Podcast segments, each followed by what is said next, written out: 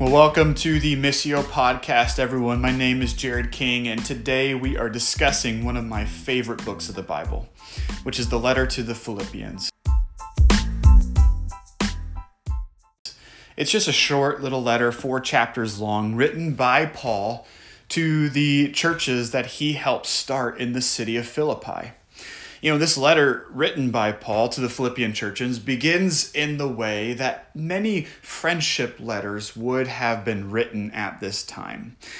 And so I think it's important for us to dig in a little bit of the context and what friendship letters were about and some of the context of Philippi before we dig into the contents of the letter, because it's going to help us better understand what Paul was talking about. And so, letter writing was one of the only ways to communicate with people long distance. They didn't have things like telephone or email in the first century, and, and so often, then, letters were how people communicated with, with friends and family. And so the letters were a little bit longer than maybe ours would be because it would take weeks and weeks for them to be delivered. And so you wanted to say the things that you had to say. You didn't want to just send a letter that said something like, hey, do you guys want chicken for dinner? You know, check yes or no kind of thing. These tended to be longer and they would cover a wide range of topics. And so Paul was prolific in writing letters to the churches that he helped start around uh, Greece and Rome. You know, but not unlike today, many letters, again, they were written between two friends or two groups of friends. And friendships were important in the ancient world, and they were typically classified into three general types of friendships. And so the first type of friendship was between two people or groups of people who experienced true friendship based on virtuous living, whose relationship was then based on mutual goodwill and loyalty, which included trust. And the second kind of friendship was based on mutual likes and interests, and it was hobby based. And you guys understand those, you know, friendships that were are based on working out or game nights or movies or whatever is agreeable to us. And then the last kind of friendship was based on need. And this was a completely utilitarian type of friendship that was based solely on getting something of need from a person. And so, Paul, this letter that he writes to the Philippian churches, takes on many of the characteristics of that first type of friendship, that, that typical you know, friendship that was based on virtuous living, where relationship was based on mutual goodwill and loyalty. And so, it's a little bit important to kind of talk about so, what actually characterized that friendship of goodwill and loyalty? And so, there were really three kind of core ideals that emerged that were thought to relate to all of those real and genuine friendships. And the first ideal was virtue. And so, especially the idea of fidelity or loyalty, which meant that there was a sense of faithfulness to the relationship. And so Paul was faithful to stay in touch, to be a spiritual leader, to offer advice and love and care, while the Philippians, the churches there, were faithful to then respond, to listen, to heed Paul's words, to send him money occasionally. But that first ideal in a friendship that was based on virtuous living was that the people involved in that friendship had a sense of loyalty and fidelity toward one another. The second ideal was affection in the form of goodwill toward the other for his or her own sake. And so Paul would genuinely ask in his letters, and especially in the letter to the Philippians, How are you doing? And he was longing to actually know their condition, their spiritual condition, their physical and mental and emotional condition. Because a real friendship longed to make the other person's life better in whatever way was possible, which leads then to the next ideal, which was mutual giving and receiving of benefits. And oftentimes this came through goods and services. And so at this time, you know, a person's greatest asset was their skill or their talent. And so in real friendships, the skills and talents that people had would be leveraged for the good of the other person in that friendship. And friendships honestly could not be understood apart from this idea of benefits. It was just one of the natural byproducts of what a real friendship was. But just like today, those benefits could be abused at times, which would undermine then that sense of mutuality and trust. But see, friendship, real friendship, required reciprocity. And so there was this also this sense of obligation and, and expressions of gratitude.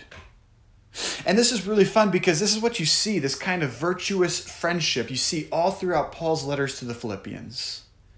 The entire letter was predicated on his and their mutual goodwill toward one another. And you get this sense that that was the bottom line of the entire letter a desire to see the other person's goodwill toward God and in the world increase that Paul and the Philippians were partners. They were participating in the kingdom together, not as individuals that were moving in different directions, but rather as co laborers who were certainly in different places, perhaps in different places spiritually, even, but they were moving in the same direction together. And so you begin to see in this letter to the Philippians this very traditional friendship style letter and see, Paul will, will work hard to approach the conversation from that perspective of mutual benefit and goodwill. And that's important for us to kind of understand that Paul isn't writing this letter out of a sense of superiority. He's not writing it out of a sense that he is something better than the Philippian churches, but that they have this sense of friendship, this virtuous friendship. But there was a second characteristic of traditional letter writing in ancient times that centered around the idea of moral exhortations. And to exhort simply means to strongly encourage or to urge someone to do something. And so sometimes people would write letters containing commendations on how the receiver of the letter could either correct or continue to grow in their moral capabilities. And so a father can write a letter to his son saying, Look, I urge you to care for your siblings. It is your moral capability and responsibility. A friend could write a letter urging another friend to come to their aid because there was a sense of moral capability that they had. But these moral exhortations were almost always done kind of through two different means. The first was from a superior to an inferior or a subordinate. And so a king would write his subjects telling them to do better at paying taxes or you know whatever kings told their subjects to do. And so that would then be a superior to an inferior or, or, or these or that's the first one but these also these moral exhortation letters were done on the basis of a friendship of virtue or virtue for mutual benefit. And so Paul's letter to the Philippians functions as a sort of exhortation letter of friendship and so, in other words, Paul will begin the letter calling attention to the friendship between himself and the believers in Philippi. And then, after fully establishing the friendship connection, he will then begin to exhort and encourage people to continue in the gospel of Jesus. You know, one of the things that it seems that Paul is, is writing, one of the main reasons for writing this letter was to encourage the Christians to stand firm in their faith together. And so, chapter one describes this opposition and suffering that the churches were facing. And so, on the basis of friendship, Paul is then urging them to remain faithful to Jesus. It seems like a pretty standard and like a good thing to write to a church, doesn't it? But I think it's important for us to take a step back and think, well, what was that suffering and opposition that the churches were experiencing in Philippi? It's obvious that they were experiencing some they were experiencing some kind of opposition. They were experiencing some kind of suffering. Paul mentions it in chapter 1, but what was that? And to really understand this, we have to dig just a little bit deeper into the context of the city of Philippi. And so I know this is, you know, the kind of stuff that all you history buffs really, really love. So so buckle up because this is kind of the historical historical analysis piece of this this podcast. And so the city of Philippi sat on the far eastern edge of Greece and was just a very, very important city in the Roman Empire.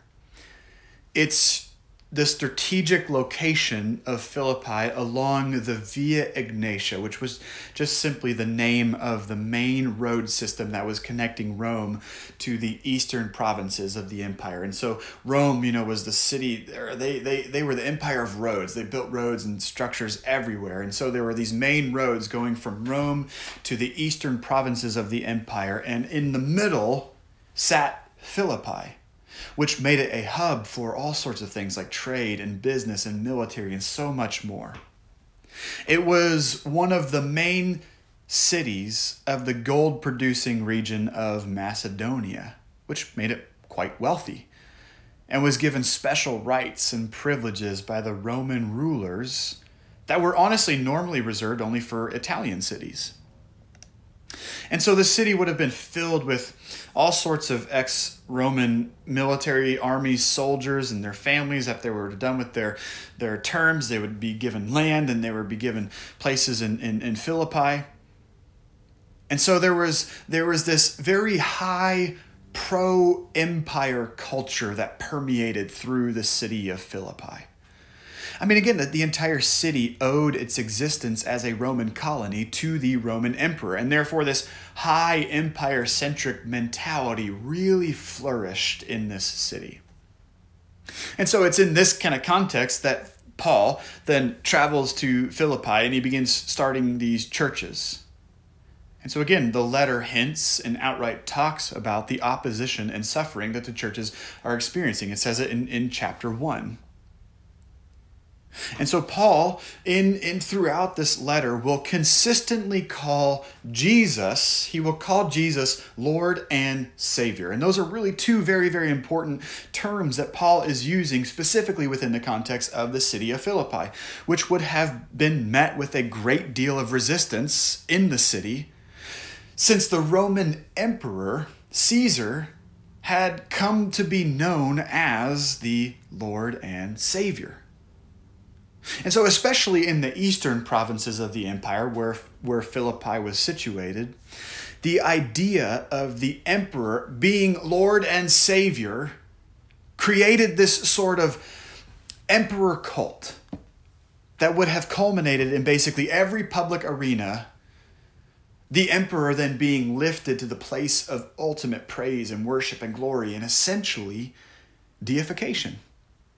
And so think about this. This is the context of which Paul is going and starting this church. And Paul is noticing that there is this deep sense of the uh, of emperor worship. There's this emperor cult. There's this pro-empire position and culture in the city and he's starting this church and the church is calling Jesus as Lord and Savior. Because obviously the Christians who saw Jesus as the only one worthy of praise and worship and the true Lord of Lord and Savior would then have begun to disassociate themselves with the local beliefs regarding the emperor. And that beginning to distance themselves would have caused then opposition to begin to arise toward the Christians, and it heightened. And that relationship between the church and the culture and the people in Philippi would have begun to fall apart. Because there was a sense that, that Christians weren't supposed to worship Caesar. They weren't supposed to be pro empire in that sense. They were supposed to be Jesus worshippers. They were supposed to see Jesus as Lord and Savior. And so th- there was perhaps this sense that Paul was getting that some of the Christians were beginning to gravitate back towards this idea of Caesar as also Lord and Savior, as the empire as also Lord and Savior, being pro empire. And so Paul is saying, no, stand firm in Jesus. And this would obviously have caused the Christians who's, uh, uh, yeah. And so I, I, realize this is a lot uh, uh, of background information. From friendship letters to the context of the city of Philippi to emperor cults and more. And so, why is all that important? Why do we give that background? Remember, we read the Bible from a 21st century American Christian lens which is honestly the kind of lens that we wear since we are 21st century American Christians. However, the Bible was written 2,000 years ago to people and cultures that were vastly different from our own. And one of the greatest challenges that we have and we face in reading Scripture is to do the hard work of understanding why these people wrote to the people that they wrote to, the context and the situations that they were in and that they were dealing with. Because if we are simply content to read it from our own cultural lens, we will end up doing several things. We'll miss huge pieces of God and begin to see God in ways that perhaps He never wanted us to see, but then we'll also begin to make some of the same mistakes that the Christians were making when Paul is saying, No, this is not what we're this is not what we're supposed to be about.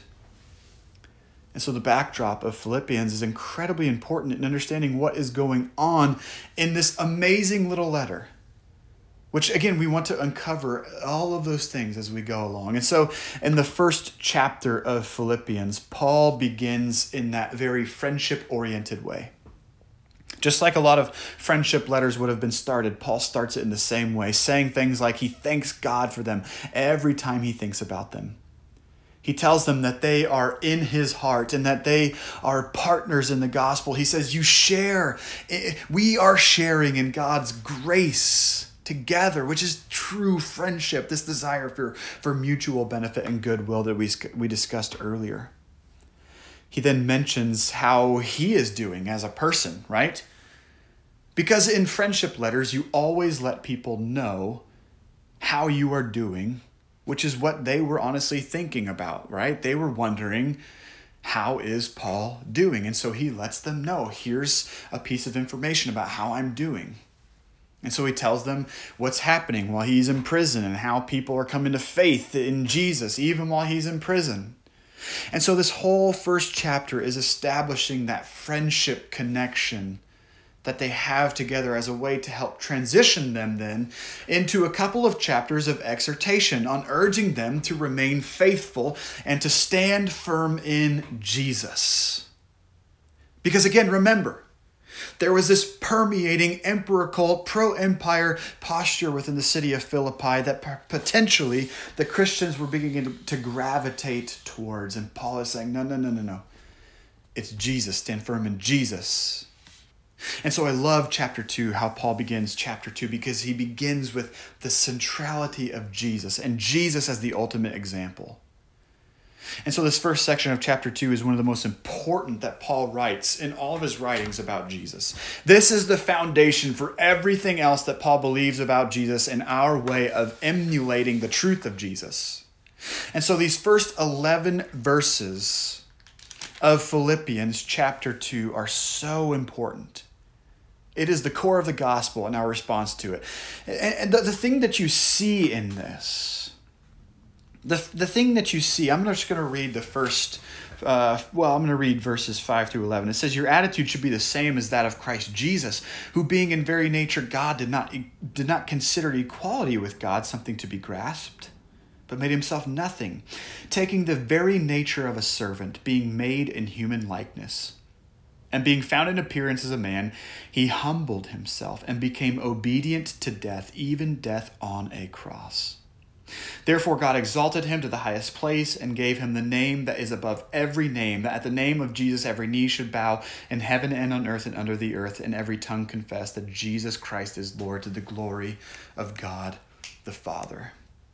And see, in this, you see that Jesus was not a self grasping, selfish being, hoarding his power and position at the right hand of God for himself, but rather one whose love for others found its perfect expression in pouring himself out in taking on the role of a slave in humbling himself to the point of death on behalf of those that he loves. See, it's no wonder that Paul cannot accept triumphalism which triumphalism is the excess exalting of one's successes or achievements. And Paul will have nothing to do with triumphalism in any of its form, forms. And we're going to see him do the exact opposite of this in chapter 3 in just a minute. But he can't stand that posture of triumphalism because Jesus himself denied himself being exalted. He denied his exalted place and came lower than humanity to lift humanity humanity up. You know, I think that Paul does believe that eventually there is vindication for the follower of Jesus, but the vindication happens at the end of times, not in the present time. See, to Paul, discipleship in the present calls for servanthood, self sacrifice for the sake of others, to lift others up, not to seek self exaltation, but rather humility for the sake of others. The, the, the, language in those first 11 verses of, chapter 2 uh, of Jesus humbling himself, making himself nothing, taking on the nature of a servant, dying. All of those things have a counter result for the people that he came to. See, the question can be asked why does he do all these things? Why make himself lower? Why go to the cross? Why give up his position and power? It's so that he can lift humanity up on his shoulders to experience the goodness of life with God that he enjoys. And see, if that is not a form of justice, then I do not know what is. Jesus pursued justice for humanity by giving up his power and position to raise people up. The very example of Jesus was to make himself lower than people who did not deserve anything so that they would experience something different because of that self sacrifice. See, Paul says that Jesus saw the condition of humanity and he knew the only solution was to go to us, was to come to humanity, to make himself lower than us so that we could finally be in a place to meet with God. In some of these first 11 verses of chapter 2, Paul settles deeply the truth of Jesus that he has done the one thing that we as his followers have for centuries fought to not have to do ourselves, which is to willingly give up some of our position and power to lift others up. Why? Because we, we love being comfortable. We love it. We value comfort almost more than we do, say, loving others. And I think the Philippian Christians may have struggled with this as well. And Paul is saying, look, we've got to go back to the example of Jesus. Let's start looking at the example of Jesus because we can all agree that we are all moving toward looking more like Jesus. And if that is honestly the case, then we have to see what he did and we have to do our best to adopt that posture of living. And so he starts by laying the foundation and saying, This is what Jesus was. This is who he was. He gave up everything, everything, to lift humanity up. Paul then trans- transitions away from Jesus as the example to using his own life as an example of what it looks like to live into the example of Christ. But again, he doesn't use his own story to, to elevate himself in any way, but actually to help establish the exact opposite of an elevated status. He says, Look, here are all the reasons that in any other circumstance would make me a more religiously superior person than you or basically anyone else. He then goes on to describe in the first few verses of chapter 3 a bunch of things like I am the from the tribe of Benjamin. I'm a Hebrew of Hebrews. I'm etc. etc. etc. Do you remember from last week's podcast on Galatians that there was this growing trend among the Jewish Christians to use their status as Jews as a way to make themselves greater than the Gentile Christians? However, Paul says if you want to use that as a basis, then I have the best argument for a historical religious superiority. And so here it is. And then he lists those things in, in chapter 3, verses 4 through 6. Uh, okay, you guys all know that I do CrossFit. You know that I love it.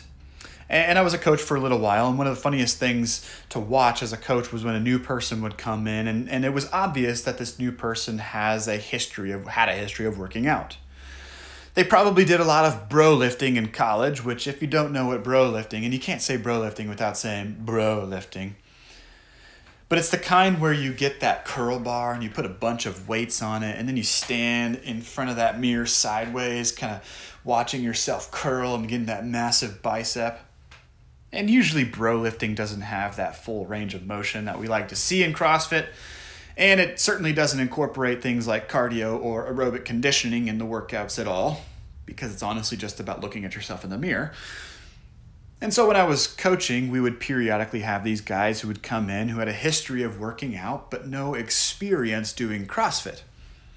And always with new people, it was my job to ask, you know, their level of experience, their history of injury, and any specific goals that they were wanting to achieve. And so when I would do that, inevitably we would get people who wanted to make sure that we knew that they were athletes, they had worked out in gym for years, and they had a good, you know, they could bench press 250 pounds or whatever it was.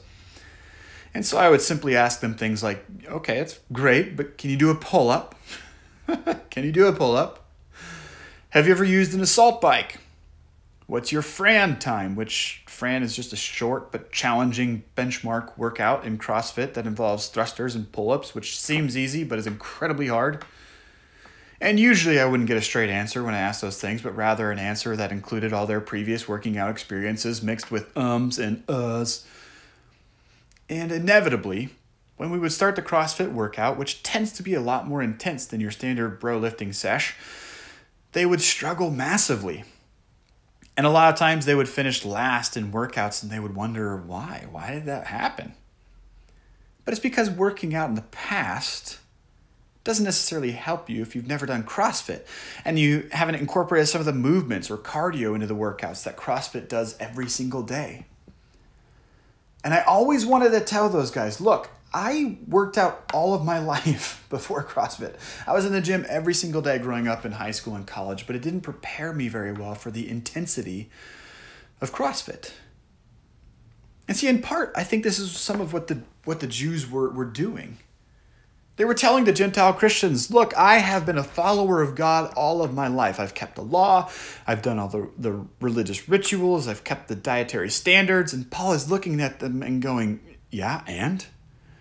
Those are fantastic things, but we aren't talking about those things. We're talking about life with Jesus. And then he says, Look, if you want to start measuring our history of success in religious fervor, I have you beat every time. And then he very firmly says, But look, none of my past makes me any more religiously significant than anyone with a past that is completely opposite of mine because we're talking about life with Jesus, not religious Judaism. All of those old accolades are meaningless. They don't give you a leg up or a higher position in the kingdom because with Jesus, it all comes down to Him and His work and what He has done and is doing, not what we have done or will do. And, and I love this part of what Paul says. Because after he says, look, none of your religious history matters, he follows it up by saying, so what matters is your humility your humility, and your willingness to trust in the work of Jesus in yourself and in the people around you. It's humility.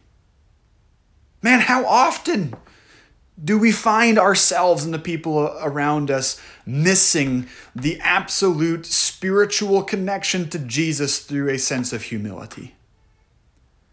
Isn't this exactly what he was talking about in chapter 2? That Jesus himself lived into a deep sense of humility and a willingness to lower yourself to the, to the lowest place for the sake of others.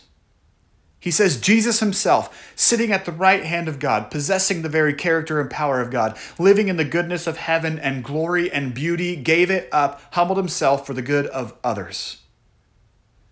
And this is what Paul is trying to show the Philippian churches that, that he has tried to live into as well. See, Paul had a status as a Jewish leader, a Pharisee, a highly respected and feared ruler in the religious world. But those don't matter because it's not through your power or the obtaining of more power and position that will help bring the nearness of God to people's lives. It's through the giving up of power and position, lifting the people around you up so that they have easier access to and nearness to Jesus. I am honestly stunned that so often we miss this point from Paul's letter. We miss this call to humility, to give up power and position for the good of others. We miss the humility that Jesus lived and that Paul called us to mimic. To me, it seems painfully clear from this letter, but also from countless other places in Scripture. And yet, so often in churches, we will do whatever it takes to become the people in positions of power, and we will fight for that position and power above all else to remain. And see, we start getting angry and we start getting defensive when it feels like the power begins to slip away from us. I was recently reading an article that was saying that Christianity is growing and has always grown in places where the governmental systems in place are actually more directly opposed to Christianity. That the more lenient things are towards Christianity in a country, then the faster it actually declines you know, I think there is a truth about our calling as Jesus people that says, look, life with Jesus isn't meant to be comfortable all the time. It isn't meant to make us prosperous or to propel us into positions of power and influence. If Jesus willingly gave all of those things up for our sake, then perhaps the calling of the church is not to seek power and position, but rather to humbly enter into the reality of people's lives and do our best to lift them up so that they can have an experience of God, a moment with Jesus that we believe will transform them.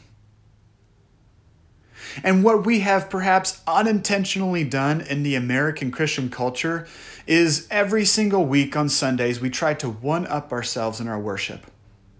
To give people a bigger, better, more high emotional feeling of God's presence. And so we have unintentionally trained people that the that to experience God, you have to have the emotional spiritual highs every single week. And those spiritual highs have to get bigger and bigger and better in order to try and keep people's attention in church. But see, then when life hits us in the face, what tends to happen is that we feel like we are missing something like we did something wrong. It no longer feels the same way as it once did because the way we were trained to experience God was only in the super produced moments on Sunday morning that drew us to tears and caused us to fall to our knees. And when those things are gone, we become completely disoriented, questioning our faith and questioning Jesus' faith in us. And no, those are not necessarily bad things. To have high spiritual moments can be a wonderful experience and a great tool to develop people. But what has been detrimental is that we left the experience of God there. And we forgot to help people know how to experience God in every other moment of life, including the ones that are really awful. Because we assume that if we're feeling bad, if things are not going the way that we expect or want, then surely God isn't there the way that He used to be. But to me, that way of experiencing God is based fully on moments of position and power not on humility and lifting others up. It's the position that we deserve a bigger and better experience of God every day. And it's a power thing in the sense that if you don't have the ability or capacity to put on a light show or have the best worship band or whatever it may be, then your then your people will never fully experience the full presence of God. And so I want you to hear this next part so clearly. Because what Paul will say in Philippians 3:10 will flip that perspective of an experience of God on its head when he says, "I want to know Christ and the power of his resurrection and the fellowship of sharing in his sufferings, becoming like him in his death." See, he is saying to know Jesus to have an experience of Jesus is first and foremost about living deeply and fully into the sacrificial, servant nature, lifting others up, seeking justice life of Jesus. You know, the reason there is so much pushback in the Christian world to social justice or racial justice is because it requires us to give something up to sacrifice a bit of ourselves, our power, our position, for the good of others, to lift them up. And as churches, we have so often reversed those things and constantly trained people that church and experiencing Jesus is about our position and power, and therefore we must hang on to it. We cannot lose it in our culture and in our world.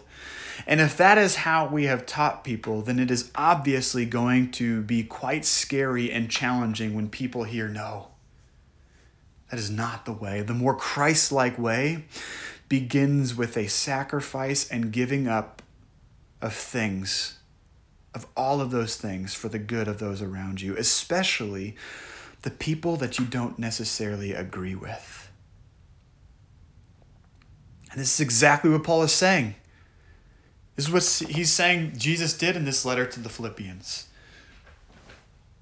Do you think that Jesus came to earth only for the people who agreed with him? No, of course not. Jesus humbled himself lower than even the people who wanted nothing to do with him. He lowered himself, he humbled himself so that then people could be lifted up and have an experience of God. Whew, okay, I, I know that was a lot. Whew. It was, it was a lot. And see, I think Paul also knew that this section would make people, even the Philippians, who he had such an affection and care for, that they would honestly struggle with this. Like, geez, thanks, Paul. As if I didn't feel bad enough, now I see that I'm not living this life like Jesus modeled and you modeled. I really suck at this. But I want you to look at what Paul says in the very next verses. In Philippians 3 12 through 14, it says, Not that I have already obtained all this or have already been made perfect. But I press on to take hold of that for which Christ Jesus took hold of me. Brothers, I do not consider myself yet to have taken hold of it. But one thing I do, forgetting what is behind and straining towards what is ahead. I press on toward the goal to win the prize for which God has called me heavenward in Christ Jesus. Now, I have to admit, this is one of my favorite passages in the entire Bible. I actually have it tattooed on my back. But I love this because he just said all this stuff about giving up all the power and position in the world for the sake of the mission of Jesus, which was to give up all his power and position to lift others up so that they could experience God as Lord and Savior. I mean, that previous section was honestly like a bomb that he drops for what the expectation of life with Jesus looks like, that people were just simply not living into, and I think honestly that people are not living into today. But he then says, But look, we aren't there. I'm not even there. Paul, who had done one of the most dramatic directional life changes in, in Scripture, says, I am not there yet. Remember last week we said that faith is not a destination that we simply arrive at, it is a journey that we go on to look more like Jesus. Paul, a man who had completely turned his life towards Jesus, planting churches, baptizing people, being the apostle to the Gentiles. While he was in Rome, in prison in Rome, near the end of his life, he says, I have not arrived yet. He says, I long to live into those things that I just said e- even more. And there are still parts of me that I need Jesus to change. See, honestly, there is no one that I know today that I can think of who is as spiritually connected and committed to the kingdom of God as Paul was. And even he, near the end of his life, says, There is still more in me that can be changed to look more like Jesus. And I just have to pause there and ask Is it any more clear that life with Jesus is a journey? That we never stop becoming more like Jesus. And the moment that we decide, I have arrived, I am like Jesus, is the moment that we need a deep repentance and we need Jesus even more than ever. Paul hadn't arrived. But he says, But there is one thing, one thing that I know for sure. Whatever happened in my past, it doesn't matter. The life that I lived before Jesus and persecuting Christians, the churches that I planted after Jesus changed, changed me, none of that means that I have arrived or achieved full Christ likeness. No. Instead, I keep pressing forward. I keep moving forward to achieve the work God has called me to in Christ Jesus. And you can ask, what is that work? Well, first, it's to be transformed ourselves by Jesus. And then it's to create opportunities for others to experience Jesus. And this is exactly what he's doing in prison. He's in prison. He, he's he's in under house arrest in Rome, and he's nearing the end of his life. And he's talking to the guards, and they're following Jesus. He's talking to the household of Caesar, and they're becoming followers of Jesus. I mean, this is our call in Christ Jesus. And so finally, we arrive at chapter 4, and Paul goes back to his more friendship based letter writing posture. So he started on the basis of friendship and he moved to toward that exhortation and helping them stand firm. And then he ends the letter again on the basis of friendship and mutual benefit. He says, Thank you for sending me those financial gifts. They're awesome. They're incredible. You didn't have to do that, but you did it anyway. And I'm incredibly grateful and blessed because of your generosity. But, but before he thanks them, he throws in this point about rejoicing in everything. And this is really important. Remember, Paul is in prison at this point in time. And still, he is seeking Jesus. He is growing and developing in his Christ likeness. And so, this statement in, in, in, chapter 4, verse 4, where he says, Rejoice in the Lord always, I will say it again, rejoice. Let your evidence or let your gentleness be evident to all. The Lord is near. Do not be anxious about anything but in everything, by prayer and petition, with thanksgiving, present your requests to God, and the peace of God, which transcends all understanding, will guard your hearts and your minds in Christ Jesus. So when he says those things, he genuinely understands what it means to rejoice in all circumstances always, right? I mean, Paul's life has been crazy. He's been shipwrecked several times, imprisoned many times, beaten, and so much more. And yet, at the end of his life, he tells people to rejoice in all of it. To not be anxious about anything, but to present everything to God with thanksgiving. And see, I find this striking. A journey of faith is one that is able to take every moment in stride, to see every moment for what it is and either learn from it or not. When we get stuck in the lie that faith is a destination we are meant to achieve and then maintain forever, then each each moment is either an affirmation of that faith or it's a hindrance to that faith. And so in other words, each moment will either confirm where we are or try or try to get us to see that we are not where we are supposed to be. But as we've been saying for weeks, faith is not a destination, it's a journey. And on a journey, you will find a, a fallen tr- tree that you're going to have to climb over. You're going to have you find a stream that you have to cross. You're going to have to mm, you know go past a mountain. You may have to bandage a sprained ankle or put ointment on a bite or sting. But most people on a journey expect for there to be bumps and bruises along the way, and they take those moments in stride, paying attention to the purpose of the moment. So, for example, stay away from huge beehives because you're going to get stung.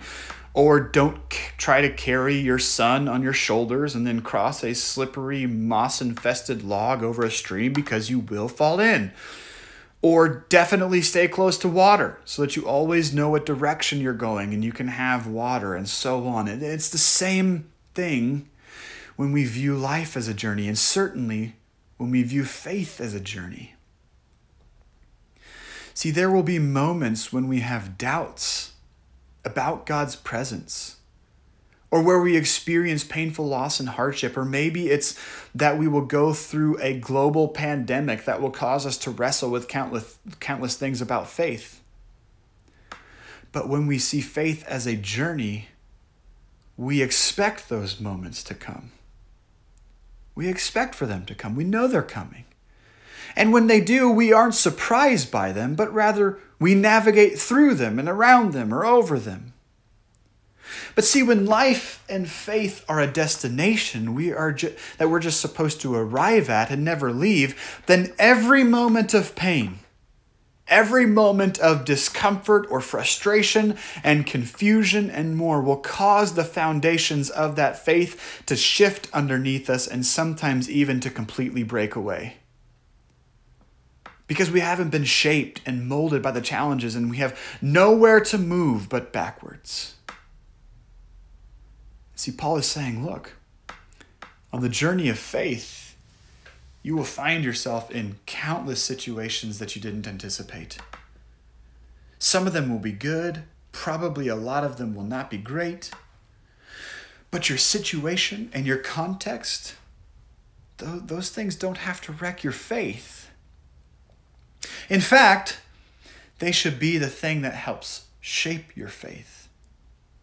And so he says, in whatever situation you find yourself in, rejoice in the Lord. And I love the way that he says, let your gentleness be evident to all. I think sometimes we in the American church wish that he had said something like, let your strength be evident to all. Let your influence and your good works be evident to all. Let your politics be evident to all. Your correctness, your doctrine, your theology, your love of all things. Sasquatch be evident to all, whatever it is. But he doesn't say any of those things. He says, let your gentleness be evident to all. You know, I said this a while back in a teaching when we were looking at this verse, but gentleness is eh, gentleness in our culture and age, and weirdly, specifically within the American Christian world, is not seen as a very manly trait. Men are strong, they're powerful, they're confident, they're fighters. We are gently only when we shave our faces, or maybe in one or two other times. But otherwise, we are firm and direct. And for some reason, there's a lot of pushback on the idea that gentleness is a masculine or feminine trait, right? Like that word doesn't describe one sex over another. In fact, what it describes is the very nature of Jesus himself. Jesus was one of the most gentle people ever, as he approached people with love and kindness, tenderness, and care. See, Paul here assumes that because of the presence of Jesus in us, that we are and will be showing the world a gentleness that is different, that is maybe strange. Yeah, this would have been a pretty direct statement to a city filled with people who were ex military personnel, people who commanded legions and fought for the empire. Paul is saying, Yeah, okay, maybe let's not be the kind of people who have to one up the toughness of the guy next to us. Instead, make sure that everyone around you sees your gentleness. Because then, as they see that, they will begin to see Jesus in you. There is a lot more in this little letter that we could dig into. It's one of my favorite places to read and teach in, in Scripture. I love Philippians.